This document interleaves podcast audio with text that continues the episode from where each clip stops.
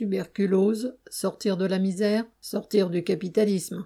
Vendredi 22 septembre, en clôture d'une réunion du sommet sur la tuberculose dans le cadre d'une assemblée générale de l'ONU, les dirigeants du monde n'ont pas hésité à s'engager à remplir dans les cinq années à venir tous les objectifs nécessaires pour mettre fin à cette épidémie.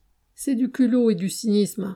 Déjà en 2018, les mêmes ou leurs prédécesseurs avaient signé un engagement similaire qui n'a pas eu le moindre effet. C'est que, disent-ils, le Covid est passé par là, qui a tout freiné, tout empêché. Désormais, vous allez voir ce que vous allez voir. Plus d'un siècle après la découverte du BCG, la tuberculose reste l'une des maladies infectieuses les plus meurtrières, voire la plus meurtrière au monde, avec 1,6 million de morts en 2021. Mais elle ne sévit pas n'importe où, ni auprès de n'importe qui.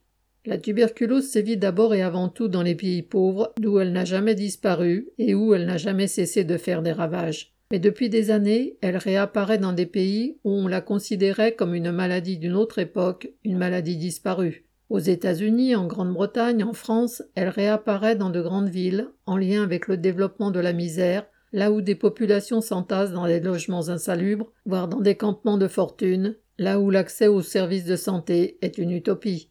Pourtant on dispose de toutes les armes nécessaires pour lutter contre la tuberculose.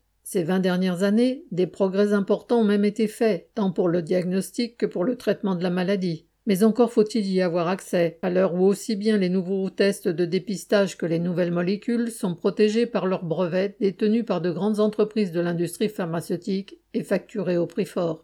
À l'occasion de la réunion de l'ONU sur la tuberculose, le directeur général de l'OMS a déclaré, entre guillemets, Pendant des millénaires, nos ancêtres ont souffert et sont morts, sans savoir ce qu'était cette maladie. Aujourd'hui, nous avons les connaissances et les outils dont il rêvait.